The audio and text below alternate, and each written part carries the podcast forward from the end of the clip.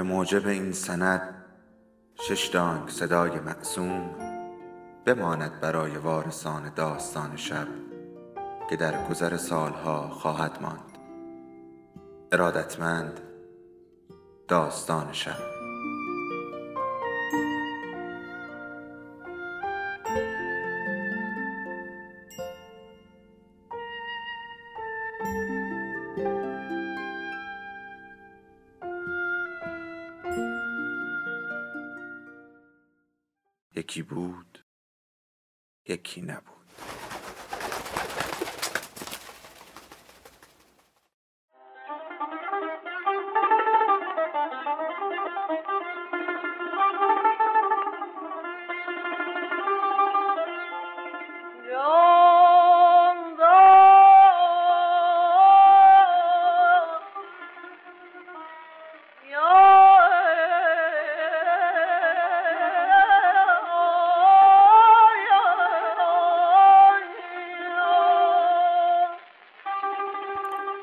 دد قدم خیر.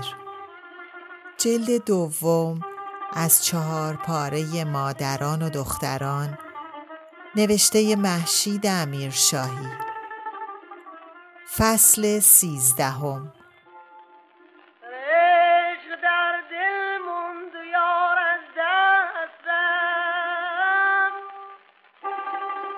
از باری که پس از نه ماه و نه روز و نه ساعت بر زمین گذاشته بود فقط نوعی کوفتگی بر جا بود. کوفتگی پرنشاتی که بعد از یک روز تمام سواری بر پشت مادیان در دیالاباد و در تابستانهای کودکی تجربه کرده بود. مهرولیا در عین مزه مزه کردن این احساس دلپذیر در تعجب بود که چطور ذهن آدمی می‌تواند این گونه فراموشکار باشد. چگونه ممکن است که سالتهای مداوم این چند ماه حتی دردهای نفسبر زمان زایمان را چنین ساده از یاد ببرد؟ دردهای شدید با فواصلی طولانی از هفت روز مانده به زایمان آغاز شد. از صبح سیزده فروردین. مهرولیا مشغول آماده کردن قابلمه های آش رشته و تخم مرغ آبپز و کوکوی قندی و پنیر و سبزی روز سیزده به در بود که اولین درد تیز و برنده را میان دنده ها و در کمرش حس کرد. درد در طول روز و در کنار آب روان و در جمع آشنایان وقتی که محو و مات زیبایی بهار کرمانشاه بود باز به سراغش آمد. سفید کوه تور برف زمستان را چون تاج زفاف از سر گرفته بود و حالا دامنش آبستن از شکوفه های رنگارنگ بود. آب زلال رودخانه قرسو با آوازی شیرین به فیض می رفت و در رفتن به نشاط پنجه در پنجه شبدر و پونه ای داشت که بر کرانش رسته بود.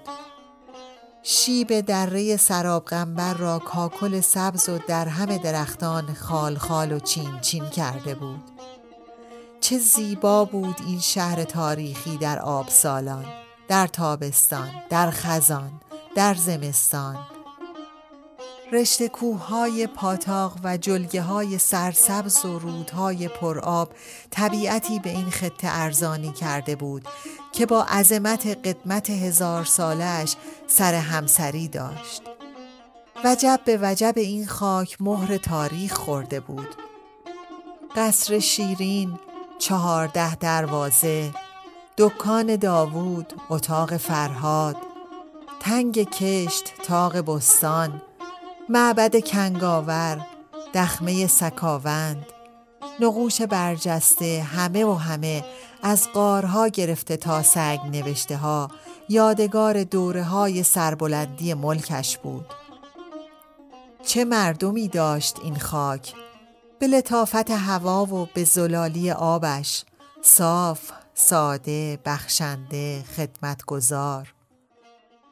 درد باز در پهلوها و قفسه سینه پیچید. خدا کند بر صورت منعکس نباشد. خدا کند بچه امروز سر آمدن نداشته باشد.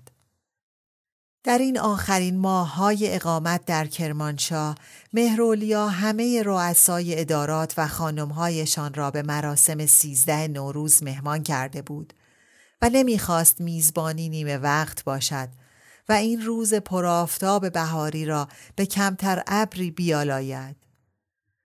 کوه فقان بازی کودکان و ضرب و آواز بزرگان را بازتاب می‌داد و دشت از پتوها و زیلوها و قالیهایی که در زیر پا گسترده شده بود به چهل تکه رنگینی میمانست.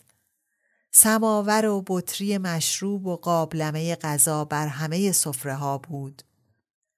خانم استاندار که مردد بود با یک برش از کوکوی سبزی خوردن را شروع کند یا با یک ران جوجه تنوری به مهرولیا گفت دیگه حسابی خاله رو رو شدی اولی. بچه کی قراره به سلامتی وارد بشه؟ مهرولیا جواب داد اگه کرمانشاهی اصیل باشه امروز نمیاد که عیش ما رو منقص کنه. کردا اهل دلن عیش بر همزن نیستن. و با خنده اضافه کرد اما پشت و کمر دیگه برام نذاشته.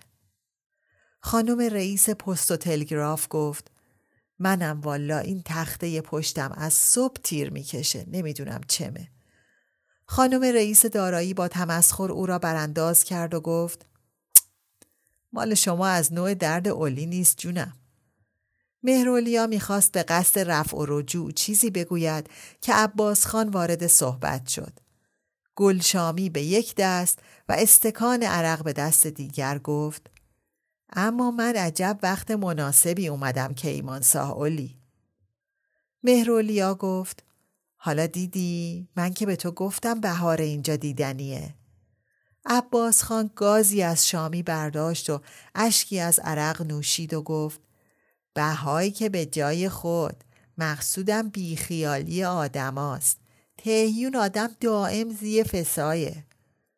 خانم رئیس پست و تلگراف با دهنه پر گفت مگه ما اینجا کم زیر فشاریم و یک تروبچه به بدرقه لغمه به دهان گذاشت. زن رئیس دارایی رو به عباس خان گفت شما این خانم رئیس ما رو نمی‌شناسی. هیچ کی نباید چیزی از ایشون اضافه داشته باشه. حتی غم و قصه. رئیس کشاورزی کاسه ای آش برداشت و خطاب به همه با صدایی آهسته گفت اجازه بدین سیزده رو به خیر و خوشی به در کنیم قربان. کاری نفرمایید که نحسی این روز دامنگیرمان بشه. صحبتهای دیگه بفرمایید عباس خان. عباس خان که در یافتن موضوع جدید مهارت چندانی نداشت به امید کمک چشم به اولی دوخت. اولی با نگاه او را آرام کرد. خانم استاندار با لحن شوخی دنبال حرف را گرفت. اگه سبزه ها رو به آب دادین نگران نحسی نباشین.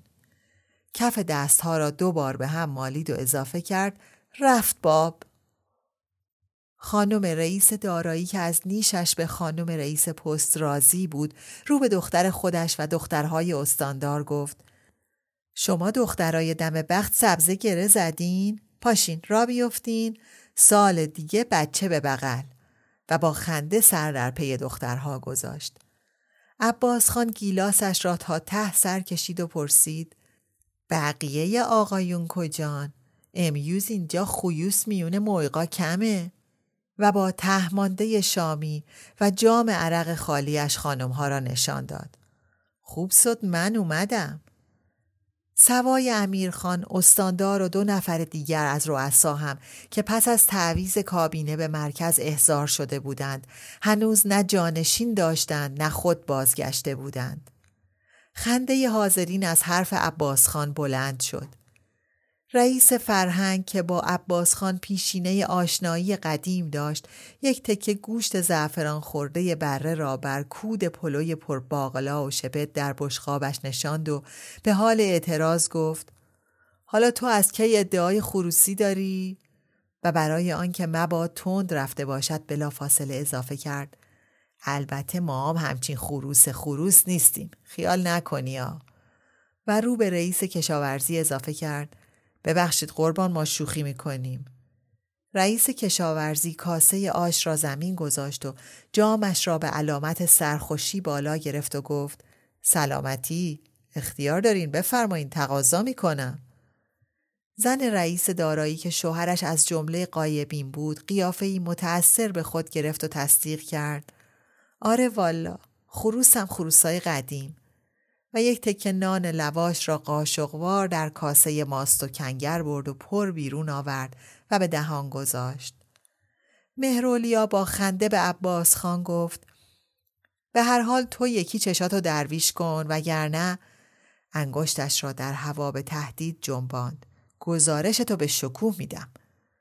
باز صدای قهقهه از همه برخاست جز از عباس خان که روی ترش کرد و گفت توف توف مهرولیا لبش را گزید و ابروها را به علامت نفی بالا داد تا برادر شوهر سر درد دل را در جمع باز نکند. این چند روزه عباس خان زبان از شکایت نبسته بود. شکایات در همان روز ورود آغاز شد. زندگی واسه من نزاسته این زن. تمام فهی و زکی سینه که زی دیخت گیدی و اسفند دود کنه. چند وقت پیسا یه قوی باقه چست دوخته زی نازبالتم پیدا کردم. آخه اینکه نسود زندگی عباس خان با همان لحن اولدروم بلدروم پرقرقری که هرگز جدی تلقی نمی‌شد حرف می‌زد. مهرولیا با لبخند گفت باز دروغ بگو حالا خاصیت اسفندود کردن زیر درخت گردو چیه؟ قورباغه چش دوخته به چه درد می‌خوره؟ عباس خان شانه ها را بالا انداخت و جواب داد لابد به درد زلیل کردن بقیه یا عزیز کردن خودست چه می‌دونم مهرولیا جاریش را در واقع درست نمی شناخت. بیشتر این چهار سالی که با امیرخان ازدواج کرده بود در مأموریت گذشته بود و خانواده شوهر را فقط در اقامتهای کوتاه بین سفرها می‌دید. زن عباس از نظر او زنی تلخ بود با اطوارهایی نچسب و اداهایی بیتناسب که مراتب نادانیش مایه تهیر بود. امیرخان دربارهش می گفت تقلید حاضر در بیاره ولی یاد حاضر نیست بگیره. زحماتی که امیرخان برای آموختن خط به او کشیده بود بی نتیجه مانده بود. کوشش های مهرولیا هم به تقاضای عباس خان و در آن شش ماه اقامت متوالی در تهران حاصل چندانی نداشت. به کاغذ و کتاب اصلا مهرولیا در آن چند ماه نپرداخت. حتی به روی بزرگواری نیاورد که از ضعف او در خواندن و نوشتن آگاه است. به تناسب و با احتیاط صحبت توردوزی یا میز چیدن را به میان می آورد. در این موارد هم جاری لب و لچهش را ور میچید و لنگه ابرو را بالا می‌داد و می‌گفت ای بابا این کارا رو که هممون بلدیم دیگه قربون. مهرولیا به این نتیجه رسیده بود که حریف جهل و افاده جاری نیست و به شوهرش گفته بود بابا مجبورش که نمیشه کرد. بذار همون تقلید کنه شاید از اون را چیزی یاد بگیره.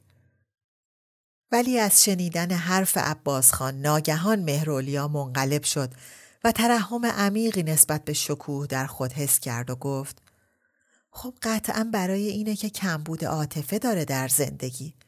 اعتماد به نفس نداره. اگه تو باهاش مهربان تر باشی عباس من مطمئنم که درست میشه. براشفتگی غیر جدی عباس خان شدت گرفت. مهیبان تای؟ دست از سعی کچل من وعی دای اولی. من که صد دفعه گفتم اصلا از کمه افتادم من. عباس خان هنوز قیافه آرز داشت. مهرولیا فورا به پذیرایی مشغول شد. امروز عباس هرچه کمتر حرف بزند بهتر است.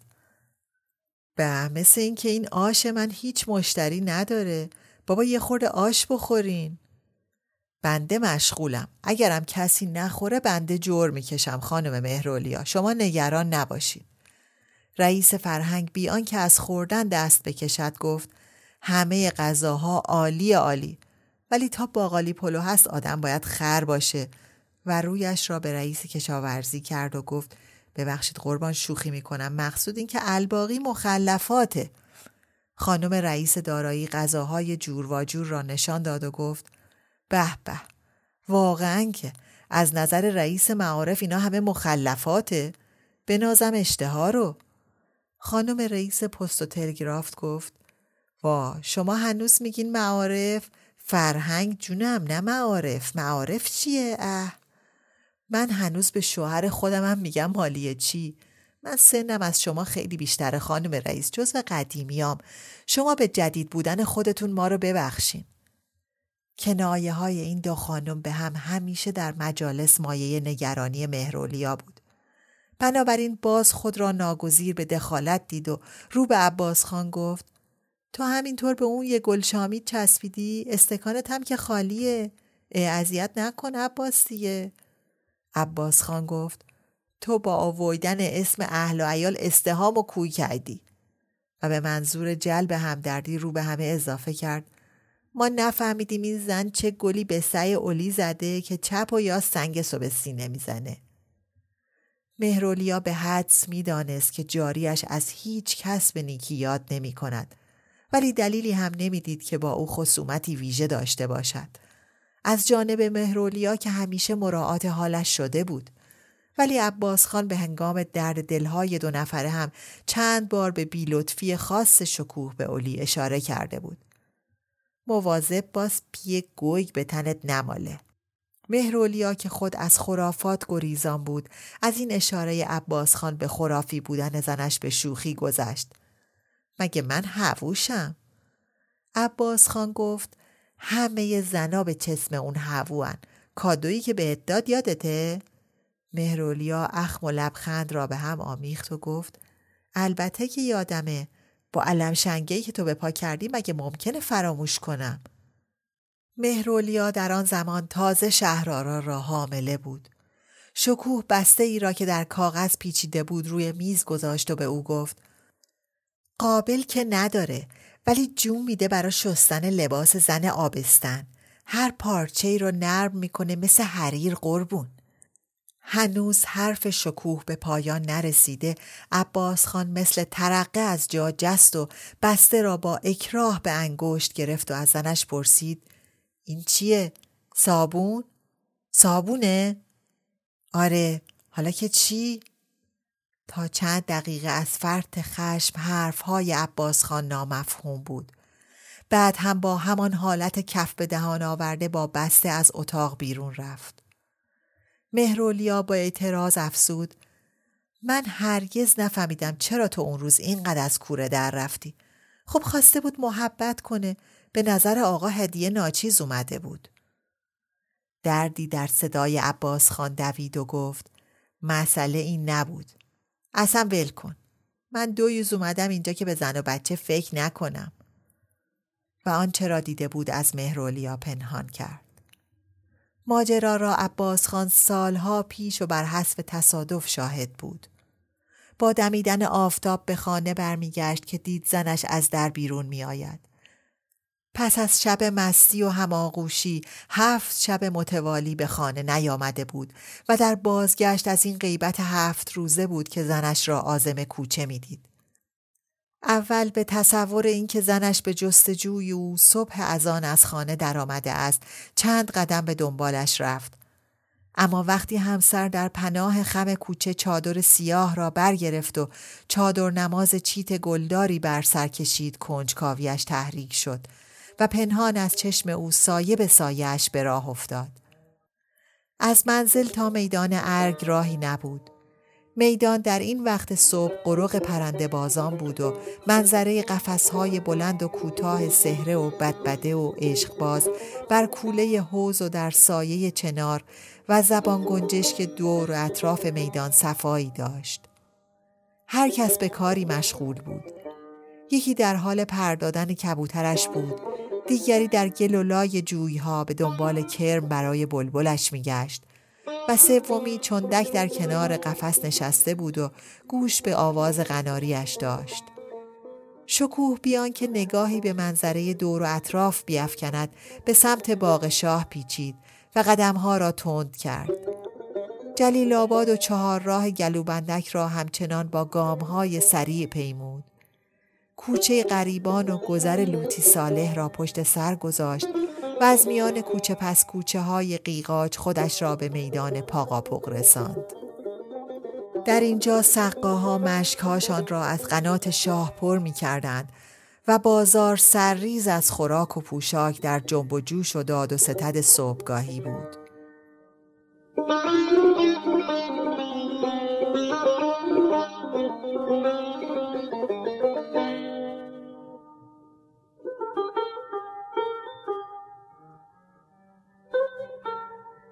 عباس خان از نفس افتاده بود.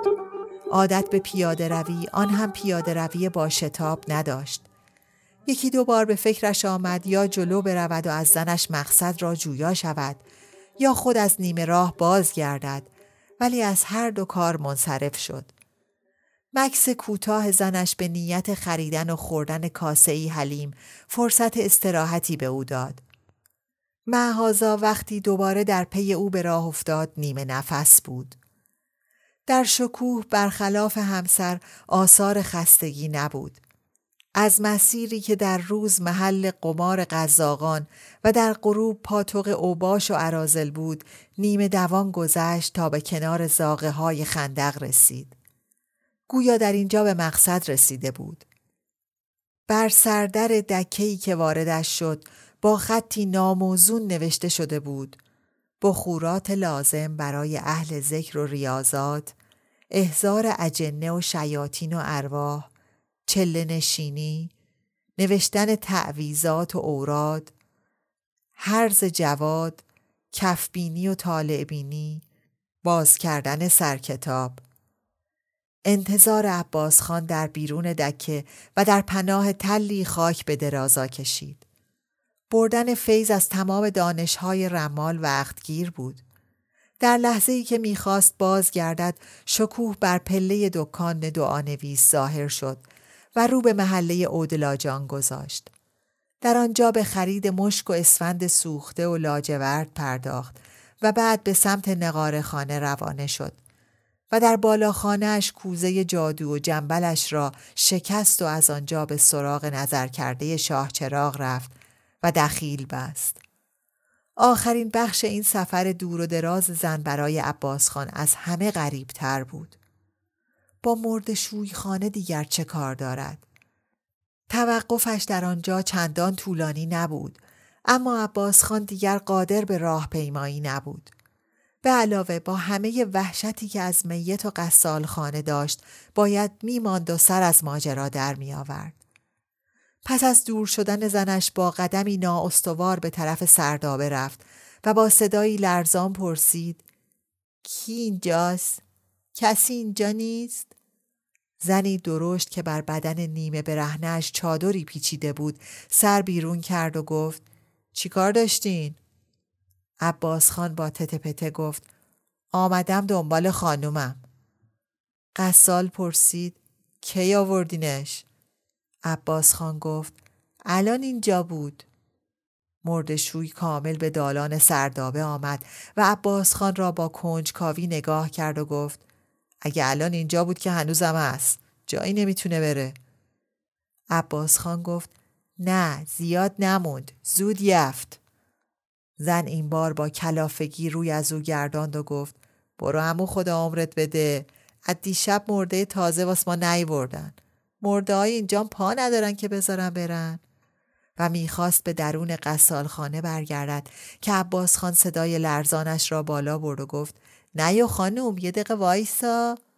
زن گفت چه کار داری برادر؟ والا تخت بند میشم عرق دارم میچام. عباس خان با شتاب گفت متوجه نیستین زن من زنده است. پیس پای من از سما یه چیزی گیفت و یفت زن چادرش را محکمتر به دور بدن پیچید و گفت خب می‌خواستی زودتر بگی. من گفتم می‌خوای اینجا برای ما اسپدنومی درست کنی یا زبونم لال اینجات خرابه. و با انگشت بر کلش کوبید. خب حالا که خانومت رفته شما وایستادی چیکار می‌خوام بدونم از اینجا چی خرید. قصال دستها را به کمر زد و گفت ببین آقا واس ما درد سر درست نکن بالا غیرتت. صدایی از داخل قصال خانه بلند شد. سغرا خانوم این قالب صابون اینجا بود ندیدی؟ انگار آب شده رفته زمین ندیدی؟ عباس خان پرسید صابون از شما خرید؟ سغرا خانم مختصر منمنی کرد و گفت ما والا رسممون نیست صابون به کسی برفوشیم چون این کارم واسه ما خوبیت نداره اما اینقدر زن شما از و جز زد که دلم رحم اومد خب حالا چرا سرش هوو آوردی که بخواد صابون مرد شور به رختش بماله؟ خدا رو خوش میاد. عباس خان وحشت زده گفت هوو کدومه؟ کدوم هوو خب اگه هوو تو کار نی لابد خواهر شوهر مادر شوهر دل خوش نداره. نصیحتشون کن با هم بسازن. اگرم ناراضی هستی صابونم و پس بده پولتو بسون برادر. صدا باز از داخل سردابه برخاست. سغرا خانوم. اومدم بابا اومدم. عباس خان چند قدم عقب عقب رفت تا به نور روز رسید. بعد برگشت و با اینکه نا در زانو نداشت چند قدم دوید. عباس خان نمی‌دانست که با آن صابون مرد شویی خانه زنش چه کرده است. ولی از قماش تحفه‌ای که شکوه به مهرولیا داده بود به یقین آگاه بود. هم خرافات بود و هم وسواس. فکر تماس صابون میت با بدن زنده پشتش را می لرزاند. عجب دل سنگی دارد این زن. شوم است شوم. کتاب بر سینه مهرولیا باز بود و چشمهایش بسته. در این حال خوش سبکباری پس از زایمان برای همه دلسوزی تو هم با مهری لطیف داشت. برای زندگی مهربانو، برای دست ماه منیر، برای عقیم بودن ماه طلعت، برای وضع خالق زی ماه منظر. مهرولیا غمخوار خانواده بود. تفلک عباس، تفلک شکوه. ذهنش از خاطره خیشان به یاد اختر خانم خزید. در مجموع ناراضی نبود که در روزهای آخر بارداری آمدن او به کرمانشاه منتفی شده بود. چند روزی از نوروز سپری شده بود که اختر از تهران تلفن کرد. خط پرخش بود و صدا به زحمت از آن عبور می کرد. صدای منو میشنوی اولی؟ با این تلفن کوفتی که نمیشه حرف زد. میشنوم اختر میشنوم حرف بزن. فقط یک کلمه صاف و پوسکنده جونم من نمی‌تونم بیام. اولین احساس مهرولیا پس از شنیدن خبر آرامشی عمیق بود که متعجبش ساخت. اصولا از رفتار آمرانه و آری از مهر اختر خانم چندان دل خوشی نداشت. رابطه را با او فقط به دلیل عبدالسمد میرزا حفظ کرده بود. امیدوارم نیامدنت به دلیل گرفتاریای بد نباشه. غیر بد چی می‌خواستی باشه؟ عبدالسمد رو فرستادن جنوب. و خط قطع شد. این قسمت از خبر مهرولیا را به استراب انداخت. عبدالسمد از سه سال پیش به اتهام داشتن مرام اشتراکی در بازداشت به سر می برد. انتقالش به جنوب چه معنایی داشت؟ نکند بخواهند سرش را زیر آب کنند. این کارها در این دوره سابقه طولانی دارد. بسیاری را در محبس کشتند. مگر ارانی را در زندان نکشتند یا سردار معظم را؟ مگر همین اواخر سید قمشهی را در تبعید کاشمر خفه نکردند؟ بستگی مهرولیا به عبدالسمد میرزا اموزاده مادرش امیرزاده همسال برادرش تحماس قلی بستگی خونی و عاطفی بود. او و برادر با هم در کودکی به روسیه رفته بودند و در آغاز انقلاب اکتبر با هم به قزوین بازگشته بودند. گرچه پس از مرگ تحماس قلی عبدالسمد باز به شوروی رفته بود و سالها از مهرولیا دور بود ولی در دل و ذهن او جای خالی برادر کم دیده و کم شناخته را پر کرده بود. صدای پای شتاب زده ای بر پله ها او را از این افکار و حالت خواب و بیداری به در آورد. شب و دیر وقت بود و اتاق سوای نور کنار تخت در تاریکی غرق بود. مهرولیا گوشها را تیز کرد بلکه صدای پا را تشخیص بدهد. صدا نه از بیبی بی بود پرستاری که برای نوزاد استخدام شده بود نه از عباس خان که نفیر نفسش از طبقه بالا به گوش می رسید. در تخت که نیم خیز شد امیرخان به آستانه در رسید. مهرولیا سایه شوهرش را میان چارچوب شناخت و با شوق و ناباوری گفت توی امیر قرار نبود بیای نگفته بودی که امیرخان هرچه در دست داشت در درگاه ریخت و به طرف تخت زنش رفت و چشمان را به صورتش دوخت. مهرولیا گفت اتاق تاریک چراغ وسط رو روشن کن. امیرخان در کنار تخت نشست و دستهای مهرولیا را در دست گرفت. تو خوبی؟ آره خوبم. چرا صدات ناراحته؟ اتفاقی افتاده؟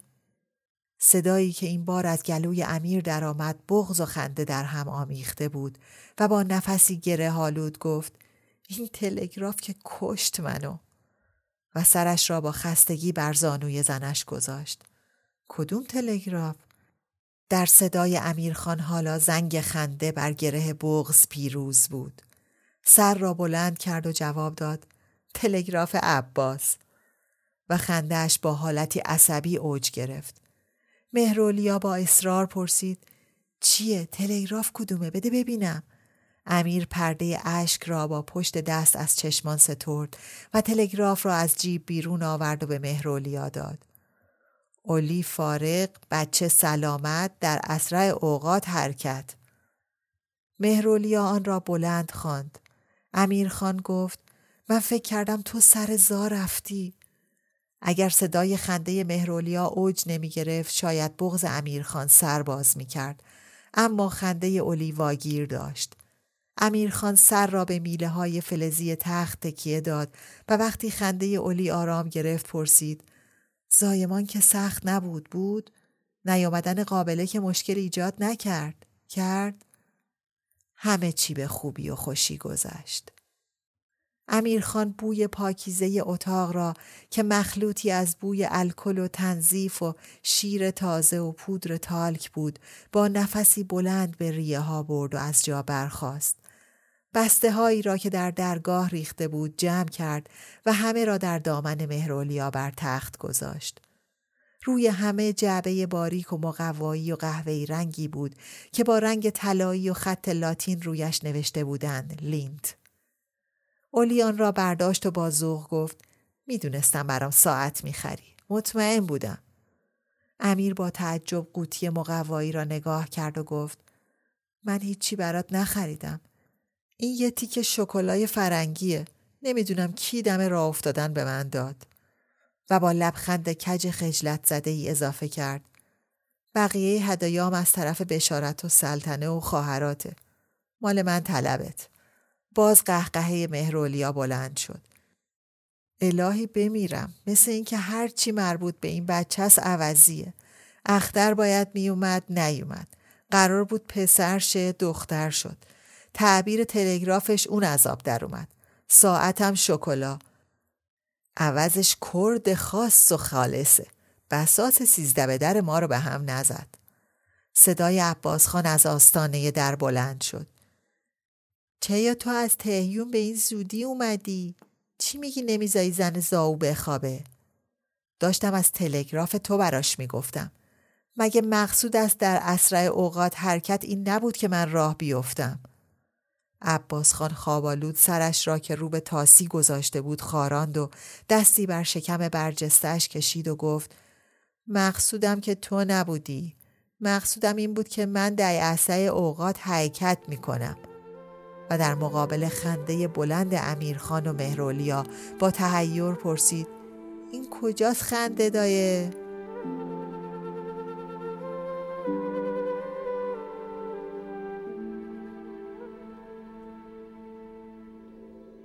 داستان شب بهانه است. برای با هم بودن دور هم نشستن شنیده شدن.